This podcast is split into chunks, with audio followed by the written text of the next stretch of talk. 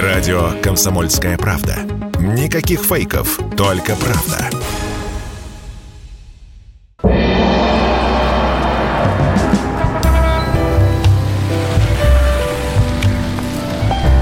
Дзен в большом городе.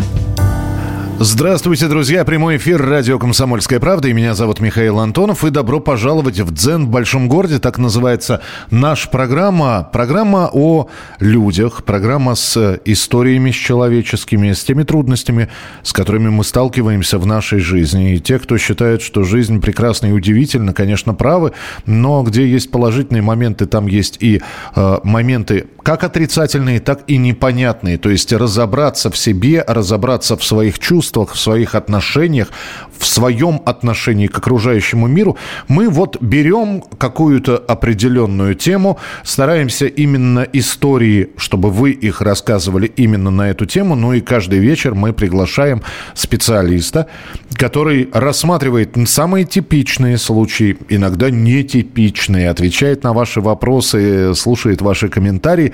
И у нас сегодня в эфире в роли специалиста и ведущей программы программы «Дзен в большом городе» Лариса Милованова, психолог-консультант, руководитель консультационного центра Института целостно ориентированной психологии. Лариса, здравствуйте.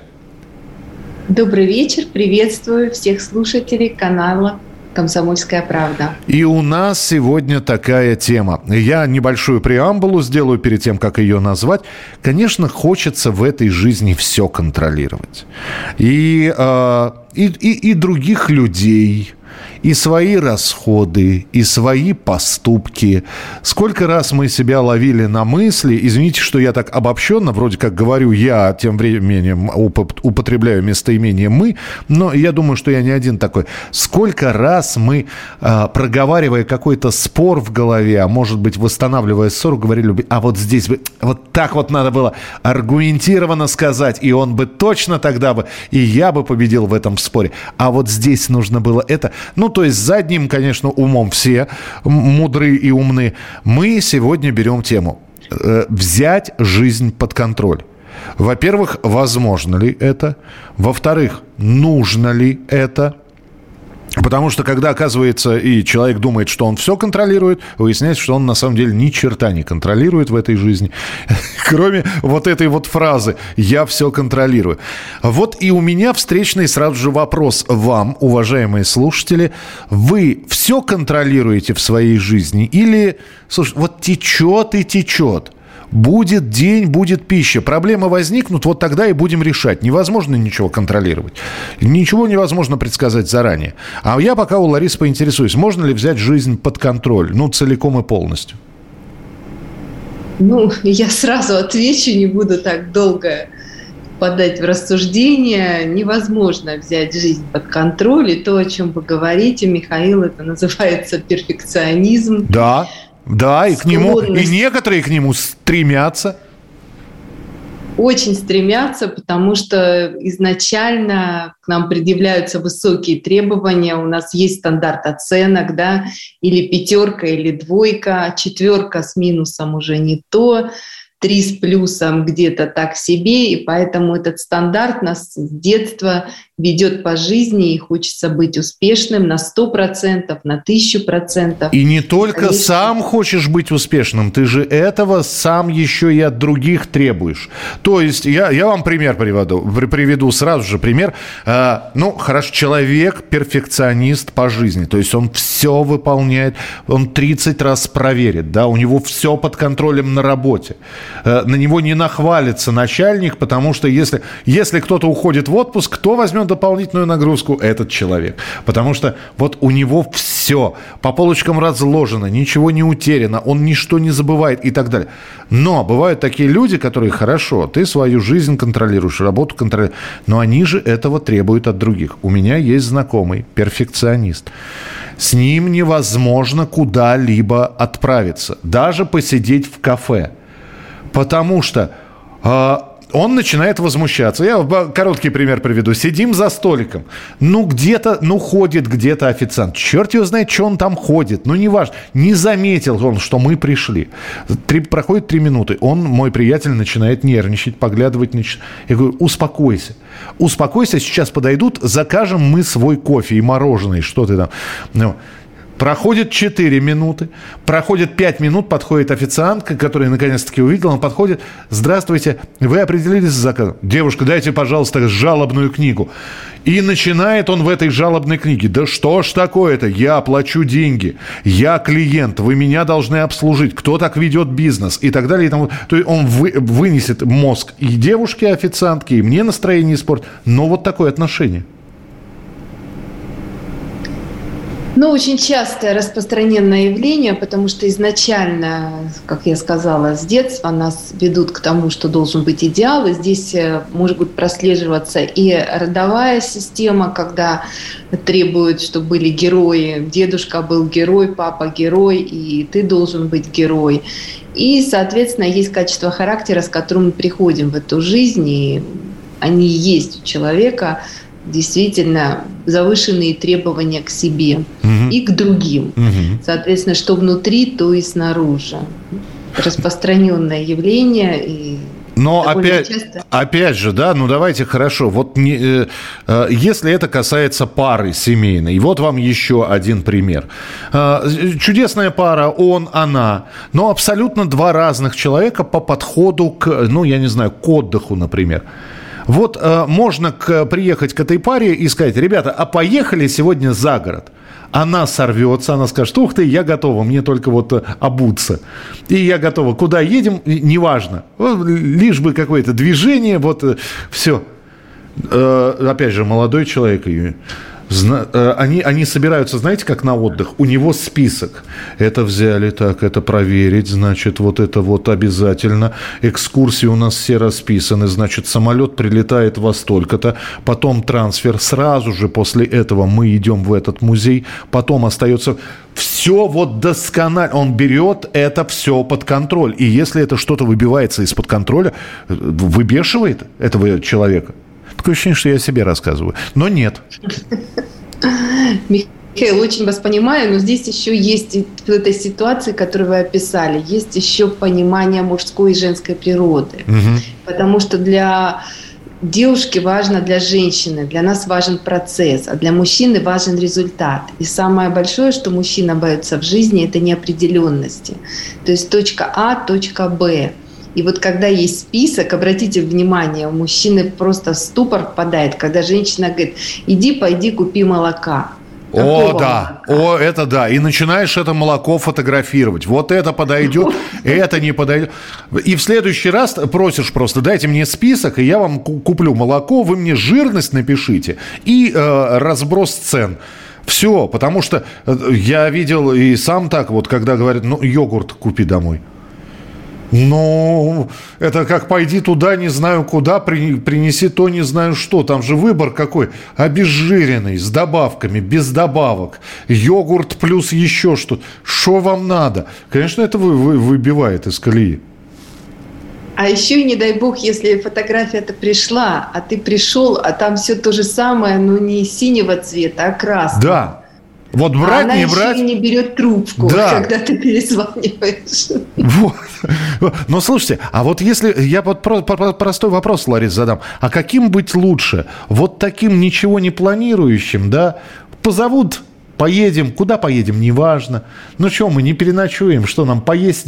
Или все-таки лучше вот заранее готовиться? Таблеточки, знаете. В нашем возрасте уже без аптечки не попутешествуешь.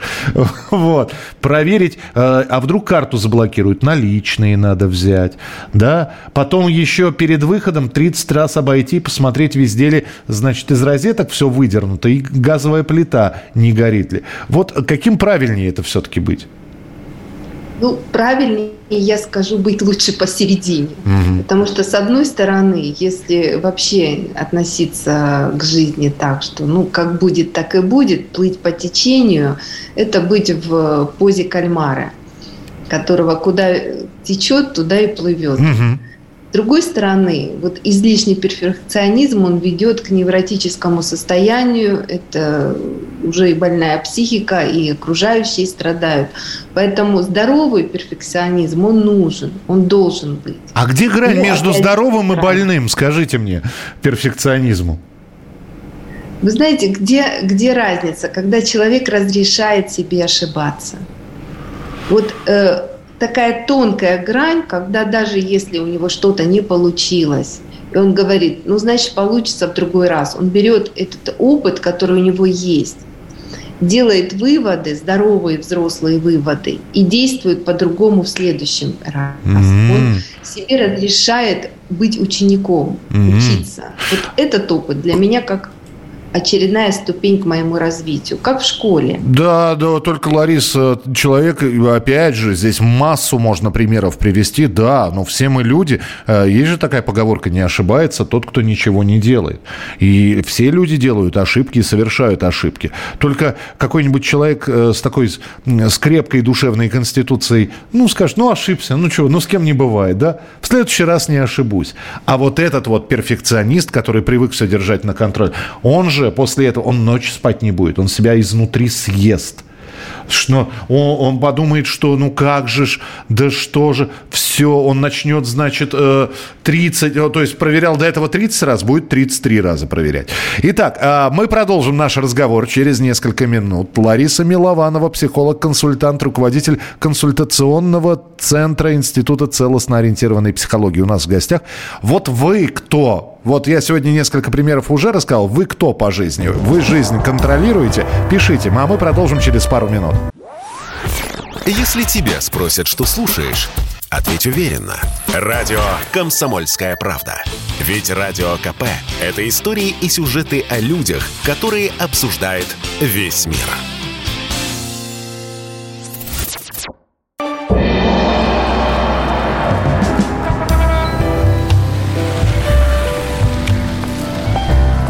Дзен в большом городе.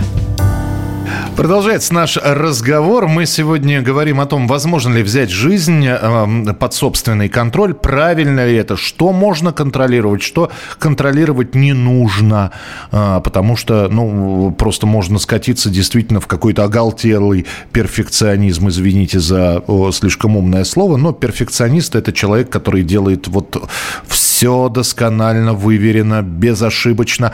У нас э, Лариса Милованова, психолог-консультант в прямом эфире. Спасибо за сообщение. Вы здесь напомнили, почему-то иронию судьбы вспомнили. А, а кто у них перфекционист? Здесь спрашивает Валерий. Но, опять же, если вы, я так понимаю, вы начало фильма, э, потому что сказать, кто перфекционист, Надя или э, Женя Лукашин, не совсем понятно. А вот вы вспомните начало фильма. То есть это уже 31 декабря. Значит, и э, Женя Лукашин, вроде как они хотели пойти к катанянам каким-то, да, в гости. И вроде как все запланировал Женя Лукашин. Но тут приходит его, значит, э, девушка, вот, которая говорит, а давай вообще не к катанянам не пойдем, мама пойдет к подруге, и мы встретим Новый год вдвоем. И такое ощущение, что она придумала это вот сходу. На самом деле нет. Вот как раз вот эта вот барышня и является перфекционистом. Она все продумала. Она все взяла под свой контроль. Она знала, что Женя Лукашин э, слабохарактерный, посопротивляется вяло. Скажет, а как же мама? А мама уйдет к подруге. Вот, у тебя мировая мама. И она-то как раз все контролирует. А Женя, который вроде бы как законтроль... Э, за, за, запланировал все, соглашается. В баню не хотел идти, потом пошел в баню. Пить не хотел, потом выпил. Вот. Э, как вам пример, Ларис? Ну, пример замечательный. Здесь даже еще есть один перфекционист. Это Ипполит Матвеевич. Э, да. Ипполит. Да. Который вот реальный, если брать такую градацию, является логика он мало того, что перфекционист, он еще и думающий, размышляющий, у него все тоже так же все разложено. И обычно, если обратить если, внимание... Если Женя пошел в, в баню с Павликом, и Женя здесь, то значит и Павлик здесь. Где Павлик? Я помню, да. Да, так и есть. Поэтому здесь как раз два таких логика и перфекциониста – это Галя, невеста угу. Жени Лукашина, и Полит Матвеевич. Он очень проявленный. Он, кстати, очень же претензий много предъявляет. Здесь отношения проявляются мужчины и женщины. Как он требует. Потому что ты безалаберная, ты да, безответственная. Да, да. Вот, то есть он не только к себе, но и к другим. Хорошо, Ларис, и все-таки, а тогда скажите, какую часть жизни можно взять под контроль и обязательно нужно контролировать, а какую можно оставить вот не трогая? Ну, здесь я скажу, что нужно взять под контроль. Первое – это свои мысли. Вот мы можем их взять под контроль. И то, о чем мы думаем, тем мы и становимся. То, о чем мы едим, тем мы становимся. И вот здесь важно контролировать мысли и думать в плане позитива. Даже если у вас что-то не получается, даже если что-то ну, не сложилось так, как вы хотели, а это может быть на тысячу процентов. Вы запланировали сегодня одно, а у нас сегодня в Москве идет дождь, и у женщины прическа, у мужчины там грязная машина, вы не можете контролировать на 100%. Вы даже не можете контролировать свои процессы в организме. Можем. Прогноз погоды о том, что будет дождь, между прочим, об этом знал, знали некоторые люди. У меня прически нет, у меня и волос-то не так много осталось, но тем не менее, да, об этом, о том, что будет дождь, я знал еще вчера, поэтому у меня, у меня нет зонта, но у меня куртка с капюшоном. Я сегодня был подготовлен. Но я случайно, конечно, об этом вспомнил сегодня, выходя на работу, но тем не менее. Приятно, что я об этом вспомнил и был готов к, эти, к этой якобы погодной неожиданности. Ну, я здесь еще хочу добавить, что в нашей жизни никогда не будет на 100%. Вот как бы вы ни контролировали, как бы вы ни старались, здесь важно принять эту данность, то, что существует. Единственное, что мы знаем, мы даже когда засыпаем, ложимся спать, у нас нет сто процентов, что мы проснемся. Ну, это такие, это вот начинаются, Ларис, психологические уловки. Да, мы не знаем на сто процентов. Ну, мы, наверное, знаем только, чем закончится наша жизнь. Вот это можно гарантированно сказать. Да, но мы, опять же, не знаем, когда, по каким причинам, сколько нам будет и в, в, при каких обстоятельствах это произойдет. Но как-то вот знаем, что... Так, конечно, мы сейчас будем с вами говорить, что ничего контролировать нельзя. Ну, так мысли. Мы... Я сказала, Максим, да. насчет мыслей. Да, вы меня Максимом назвали, а я Михаил Извините, Михаил, да. прошу прощения, да. Михаил. Э, мысли, хорошо. Э, я почитаю сообщения, которые есть. Э, Доброй ночи, Михаил. У меня брат такой, задерживается такси на 5 минут. Все, отменяй заказ, вызывай другую фирму. Дмитрий Есентуки. Э, кстати, по поводу заказа. Но, слушайте, а это разве перфекционизм? Э, люди работают в сфере обслуживания. И действительно человек думает, если я свою работу выполняю хорошо, будучи врачом, то почему или там учителем, неважно не, не кем, я выполняю свою работу хорошо. А когда я прихожу, я вижу, что эти люди выполняют свою работу плохо. Почему я должен молчать? Это, все, это тоже перфекционизм или все-таки справедливость? Требование справедливости? Ну вот мы с вами говорили в самом начале о том, что самое важное – это находить баланс и быть посередине. Угу. Если вы видите, что действительно, ну, ситуации бывают в жизни разные. Человек спустя рукава работает или, ну, как вы говорите, плохо, плохо исполняет свои обязанности, то можно вполне сделать замечание, критика, если вы хотите этим улучшить а не опустить человека. То есть не вызвать его негативные эмоции, а наоборот помочь ему подсветить проблему. Здесь важна мотивация. вот я опять же возвращаюсь к вопросу о том, что мы можем контролировать свои мысли. Для чего я это делаю? Для того, чтобы подняться над этим человеком, ткнуть ему носом пальца и сказать носом э, в эту лужу пальцем и сказать, что вот я, а я делаю по-другому, я себе не разрешаю таких ляпов. Или для того, чтобы этот человек смог ну, увидеть свои недостатки и вырасти. Угу. Вот здесь мотивация. С какой мотивацией я это делаю? Нет, во-первых, я хочу, чтобы, э, ну, э, опять же, пришел человек поесть, не, не пришел, э, не подошел там сразу официант, или официант несколько раз проигнорировал поднятую руку, а потом он, наконец, подходит. Во-первых, у человека, который пришел, испорчено настроение, это раз. Во-вторых, вот я бы, например, ну, нет, я, конечно, могу сказать, что же ты, товарищ, мы тебя так долго ждем, или вас долго ждем, а вы все никак я не хочу выговаривать это официанту, потому что черт его знает, какой он человек. Он, конечно, выслушает, он может 30 раз извиниться, а потом, когда еду понесет, плюнет мне в тарелку. Зачем мне это надо? Мне проще написать, обратить внимание на этого работника, руководителя, и написать в книгу жалоб, например, или поставить оценку в приложении. Обслуживание не очень на высоте пожалуйста, поработайте с официантом, потому что, ну и так далее. Человек пришел, чтобы заплатить деньги, а к нему никто не подходит. Ну, вот так вот, наверное, надо поступать. Михаил, ну, я здесь с вами не совсем соглашусь, так. понимаете, потому что поступить... Э, вы говорите сейчас точку зрения относительно вашего мировоззрения. Угу. А у официанта, давайте вот сейчас мы с вами такую вот игру разыграем. Давайте. А у этого официанта вот Два дня назад сбили жену на пешеходном переходе.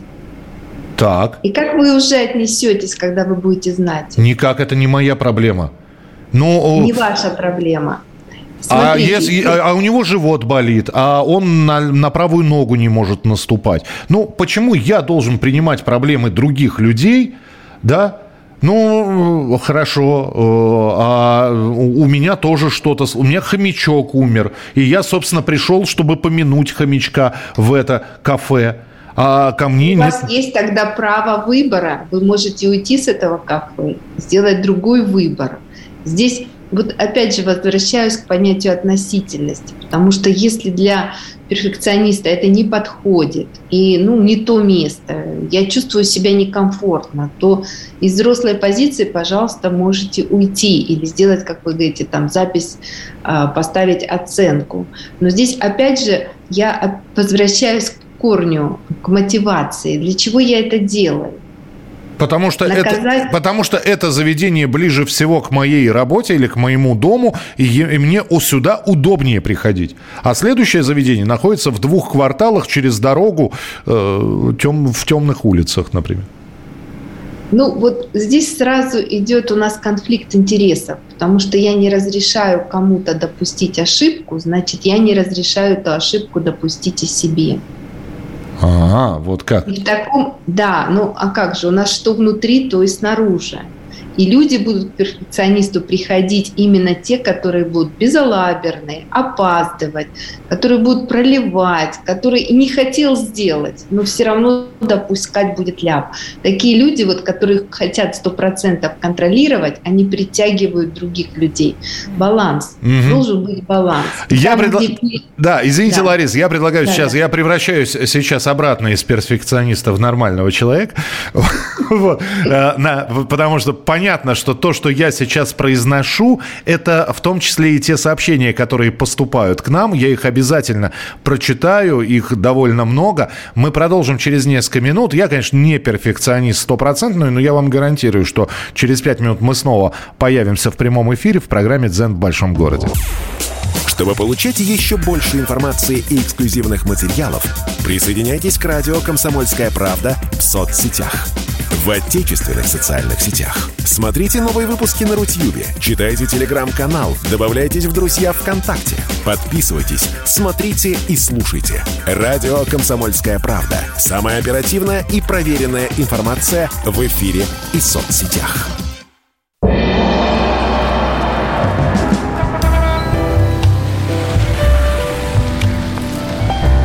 Дзен в большом городе. И это прямой эфир, и это радио «Комсомольская правда». И у нас Лариса Милованова, психолог-консультант, руководитель консультационного центра Института целостно ориентированной психологии в прямом эфире. Мы сегодня говорим на тему э, перфекционизма. Можно ли взять жизнь под контроль? И не только свою жизнь, потому что перфекционисты пытаются взять под контроль и чужие жизни тоже. Хорошо это или плохо? И я почитаю ваше сообщение. Ну, а, а, Ларис, я их буду читать, по сути, подряд. Если вы захотите сакцентировать на чем-то внимание, вы скажите, да? Значит, из Краснодарского края пришло сообщение. У меня есть поговорка «слишком хорошо тоже нехорошо». Вот грань, которую я использую для себя. Это Виктор из Краснодарского края. Но лучший враг хорошего получается, да? Так, Павел из Приморья. А мне нравится строить планы на будущее и наблюдать, как они рушатся. Опять их перестраивать и все по новой очень забавно. Так э, вы не пытаетесь взять кон- под контроль... Вы это, как ее... Песня была такая, фантазер. Вы, вы фантазируете, вы строите воздушные замки, э, может, не очень большие, потом их разрушаете. Вот, э, сейчас для Ларисы будет вопрос. Я, да, контролирую, когда когда-то знакомый министр меня научила, уходя, проверить газ, окна. Э, и я с тех пор проверяю, еще бывает возвращаюсь. А когда на дачу еду и воду перекрываю, а как иначе? И все таблетки беру на дачу, у меня все по плану. Я педант, все записываю. Ваш психолог скажет, что больная, псих, написала Зинаида. Скажите что-нибудь, Лариса. Зинаида, ну здесь надо смотреть, насколько вы э, зациклены на этом, проверить, э, не включен ли у вас утюг и не открыт ли кран, это нормальное явление. Просто есть э, клиенты, которые обращаются за консультациями. Вот у нас недавно была девушка в консультационном центре, она 27 раз за день моет руки. Причем еще и записывает, угу. сколько раз она помыла. Вот это уже ну, действительно психическое заболевание, отклонение, и уже требуется медицинское лечение. Поэтому если вы разумно подходите к контролю за системами жизнеобеспечения, то ничего здесь болезненного или психологических отклонений нет. Я сейчас предлагаю такой небольшой тест – для тех, кто вот действительно то ли отклонение, то ли нет. А давайте тест, да. Я, я просто, вы, вы про знакомые сказали, которые руку мой, руки моют. Вы что, у меня есть, ну, даже не приятель, тоже знакомый, он считает, сколько раз он пищу пережевывает. Он где-то вычитал, и это засело в голове, что значит полужидкую надо там, ну, полутвердую до 10 раз, а твердую до 30-40 раз. И вот он, вот эти вот он движения челюстью верхней и нижней считает. Про себя, слав, слава богу, не вслух. Да, он как раз контролирует свои мысли и действия. Здесь, понимаете как, вот он внутри-то считает, он же на других не требует, чтобы они считали, но надеюсь, что этого не происходит. Вы знаете, когда я ел, он смотрел на меня осуждающе. Ну, мне так, мне так кажется. Давайте тест, давайте. Да, и вот э, я так хочу задать пять вопросов зрителям, так. слушателям. И в конце дам, дам такой хитрый вопрос, потому что мы, наш ум часто себя обманывает. Угу. Мы обманываем себя. Да, я Все отвечаю хорошо, честно, я, я теперь, да, я абсолютно вот, вот да. как на духу. Поехали. А, а, любая критика приравнивается к придирке. Как вы воспринимаете критику? А, отвечать надо развернуто. Ну, то есть я буду отвечать за всех, вы сами для себя отвечаете на этот вопрос, уважаемые слушатели. А, нет, не всякое. Но иногда действительно совершаю ошибки. И другой вопрос, что воспринимается болезненно, но никак придирка нет. Угу. Так. Замечательно. Следующее. А, ваше самовосприятие зависит от ваших достижений. То есть если на 100%, если у меня много достижений, значит чувствую себя хорошо. А любая неудача или отклонение могут опустить оценку ниже плинтуса. А, да, да, да, это, это, это правда, да. Всегда пытаешься сделать лучше. Вот, если что-то не получаешься, винишь, как правило, себя. Вот, и, ну, не то чтобы, ну, что значит понизилась самооценка, но чувствуешь себя некомфортно. То есть хочется, с одной стороны, вину на другого переложить, а оно не получается. Ну, поэтому да, я, я отвечу да. Вы не умеете праздновать успех или умеете? Не чувствуете себя комфортно, даже когда вы побеждаете. Есть такое чувство, знаете, вот как ну не хватило. Неудовлетворенности. Да, неудовлетворенности. Нет, я уж поверьте мне, как краеведу, я умею праздновать успех-то и отмечать. И, ух, вы мне, вы мне только этот успех дайте. Нет, умею. Не, так что нет, нету чувства неудовлетворенности. Ну, замечательно.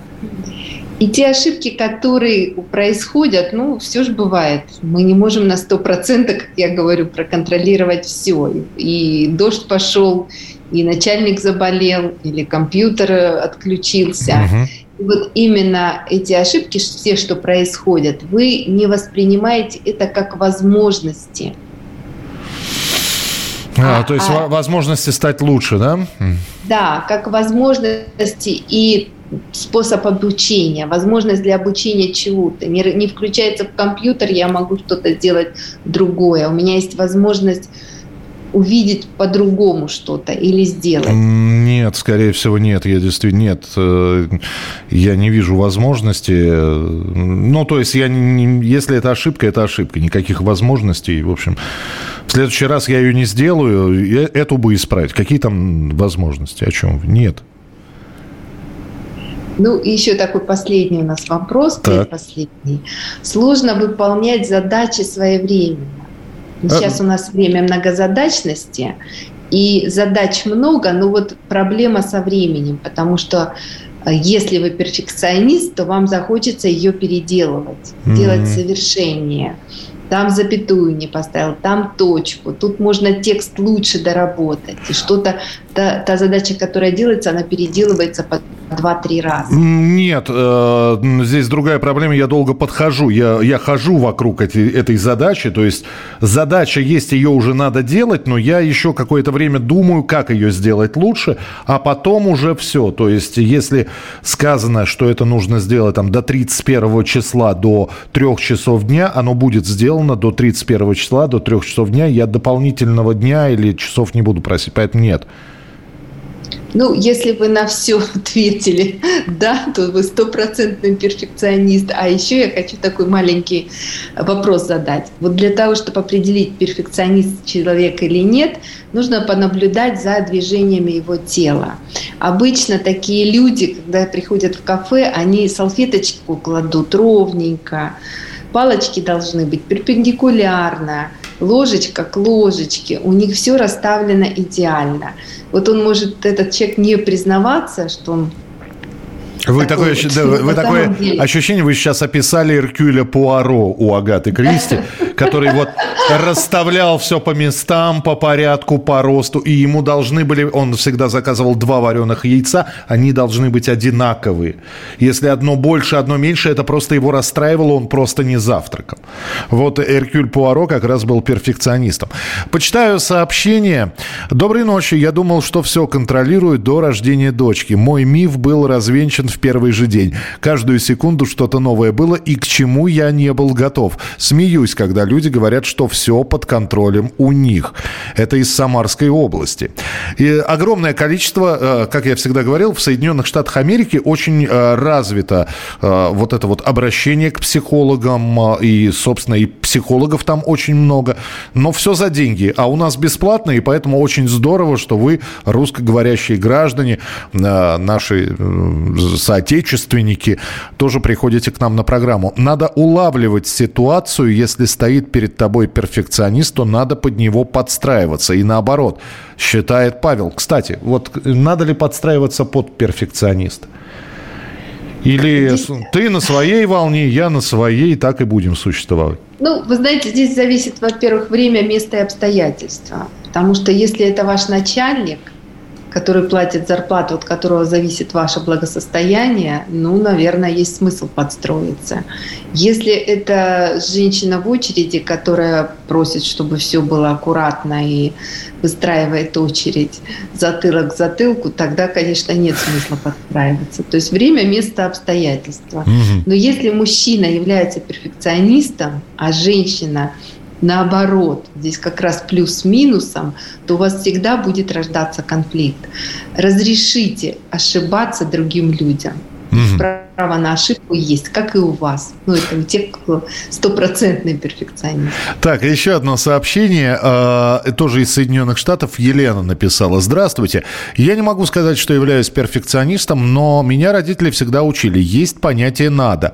Мало ли, хочется или не хочется. Надо делать уроки, надо помогать родителям на даче, надо утром встать и приготовить завтрак, надо оставить обед детям, которые вернутся из школы. Не знаю, хорошо это или плохо, но приучила себя к этому. Чувствую, что это во вред мне, но ничего поделать не могу. И список составляю перед путешествием, и за чистотой слежу, и на работе добиваюсь совершенства. А в 50 лет менять себя очень трудно. Может, дать совет? Э, дадите совет, как облегчить свою жизнь? Ну, э, у нас... Да, тогда э, Лариса даст совет, но да. после небольшой паузы. Радио «Комсомольская правда». Мы быстрее телеграм-каналов.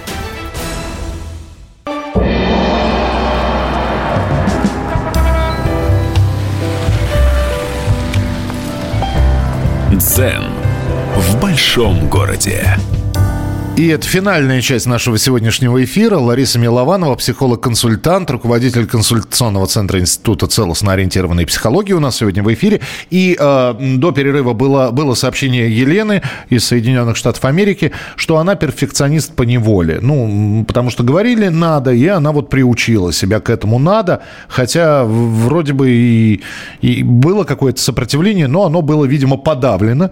И сейчас уже все делает, но по привычке. И э, вот здесь, опять же, в 50 лет менять себя очень трудно. Можете дать совет, как облегчить свою жизнь. И вот Лариса сейчас совет даст. Елена, ну, примите мою поддержку. Понимаю, что в 50 лет жизнь менять трудно, непросто, но все возможно. И я вам просто рекомендую, замените слово «надо» на слово «важно». Вот когда вы будете говорить слово «надо», меняйте и говорите «это важно». И тогда на первый план выйдут ваши ценности. Это важно, и вы составляете список, когда едете в путешествие. Это важно для вас, для ваших близких, для вашего спокойствия, для вашего контроля, для гармонии, для нормального путешествия. Это важно, и тогда у вас будет меняться отношение к вашему же списку и к своим требованиям к самой себе. То есть что-то важное останется, а что-то неважное отойдет на задний план. А, у, у меня сейчас к слушателям, у нас 8 минут в эфире, вы еще сможете смартфон взять в руки, через который вы посылаете нам сообщение. Я еще раз номер напомню, 8 9 6 7 200 ровно 9702. И я вам сейчас расскажу историю. А, мне очень интересно, как бы вы поступили. А, история будет с открытым финалом. Я только а, через какое-то время расскажу, чем она закончилась. Итак, допустим, допустим, представьте себе, человек средних лет, он вы... целый день работал, устал, он вызывает такси. Приезжает такси, вовремя, все хорошо. Он садится в такси и э, понимает, что в такси не очень громко, но играет музыка я не знаю, шансон, например, звучит песня «Запахло весной». Вот. И сама музыка, уровень ее звука, она не действует раздражающе. Но, тем не менее, он говорит водителю, выключите музыку. На что водитель говорит, она не очень громко играет. На что человек говорит, знаете, за свои деньги я хочу поехать в тишине. На что водитель говорит, отменяйте заказ. Я для вас выключать музыку не буду. А я после этого будет развитие этой истории. Кто прав, Ларис? Я скажу так, клиент всегда прав, потому mm-hmm. что здесь не психологические отношения, а отношения услуги, договорные отношения. И предоставление услуги входит в комфорт пассажира – Поэтому пассажир вполне может попросить и выключить музыку, и закрыть окно, если ему дует, и включить кондиционер. И если не соответствует услуга, то прекратить эту услугу, выйти. Здесь я стану на сторону пассажира, и, и вот с точки зрения перфекционизма здесь, наверное, не совсем та история, о которой житейская история, в которой можно себя проявить и заставить. Ну, а знаете, чем история закончилась? Да. А, пассажир поехал с музыкой. Он не стал спорить с водителем, значит, он, э, он, он просто доехал с музыкой. И, естественно, он потом, опять же таки, да, это уже такая ответная реакция. Он написал и в службу поддержки, единицу поставил и так далее и тому подобное. Значит, э, на что ему ответили, что, оказывается, водитель может слушать музыку в дороге вот, если она не мешает и не раздражает. Вот, а если она мешала и раздражала, пассажиру надо предоставить э, доказательства, что музыка звучала громко. Вот как. Здесь еще такой Это момент. хорошо, что не со мной история произошла. Сразу говорю, нет. Я бы поступил по-другому. Я бы включил свою здесь, музыку. Здесь еще такой момент. Вот смотрите, здесь опять же, если мы поставим слово важно, то так. пассажиру было важно доехать быстрее, угу. даже с музыкой. Вот именно поэтому, да. Э, но вот здесь пишут, здравствуйте, если это случилось э, в тарифе эконом, то прав водитель. Если в бизнесе, то пассажир. Ну да, это случилось в тарифе эконом. Потому что, хотя разница, мне, мне так лично кажется, что разница небольшая. И в том и в другом случае человек платит деньги. А, давайте мы вернемся к перфекционизму, к э, взятию жизни под контроль. Надо ли к этой... Вот, вот мы говорим, надо брать под контроль мысли. А что делать подрастающему поколению? То есть э, это те самые люди, которым родители говорят надо. Ты должен учиться, ты должен получить образование. Вот то, о чем Елена говорила. Ей с детства говорили надо, надо, надо, надо. И Елена к 50 годам превратилась в вынужденного перфекционизма. Как подходить э, к детям? То есть, опять же, надо на важно поменять. Важно получить образование, он скажет, а мне не важно. Это вам важно, чтобы я получил образование, а мне нафиг не надо. А здесь важно находить ценности. Какие ценности семьи? Вот если у ребенка с детства воспитывали ценности семьи, ценности отношений между родителями, ценности уважения, то тогда слово «важно» оно будет работать. Уважение – это как раз корень «важно». Если таких ценностей нет, и родители также критиковали, требовали, то есть не являлись примером. Вот мы требуем от наших детей довольно часто того, что мы сами не делаем. Делай, как я скажу, а не, не делай, как я. И тогда какие могут быть претензии к нашему подрастающему поколению? Так э, сейчас э, что нужно-то? Ну вот сейчас нас слушают родители, а у них сын подросток или дочь подросток 15 лет. И им прекратить говорить надо – Э, начните просто разговаривать со своим ребенком. Узнайте, чем он интересуется. Не просто поел, поспал, сделал уроки, а начните разделять его интересы. Не все, не стопроцентные, но интересоваться, чем он увлекается, где он в какой сети сидит, в какой игрушке играет. Уйдите от критики, и тогда у вас просто с ребенком начнется нормальный диалог. И при том, что гендерную психологию никто не отменял, для девочек нужно спрашивать, что ты чувствуешь, а у мальчиков нужно спрашивать, как ты думаешь. То есть а, здесь очень важный подход разный. Здесь шикарное сообщение из Санкт-Петербурга. Слушаю вашу передачу про перфекционизм. Такое ощущение, что про мою начальницу. Истории вы рассказываете, у нее даже секс по расписанию. Ну, есть такие, да. Я с трудом это могу представить себе. То есть как э, внезапно прерывается просмотр сериала или ужина. Как, как это-то можно запланировать?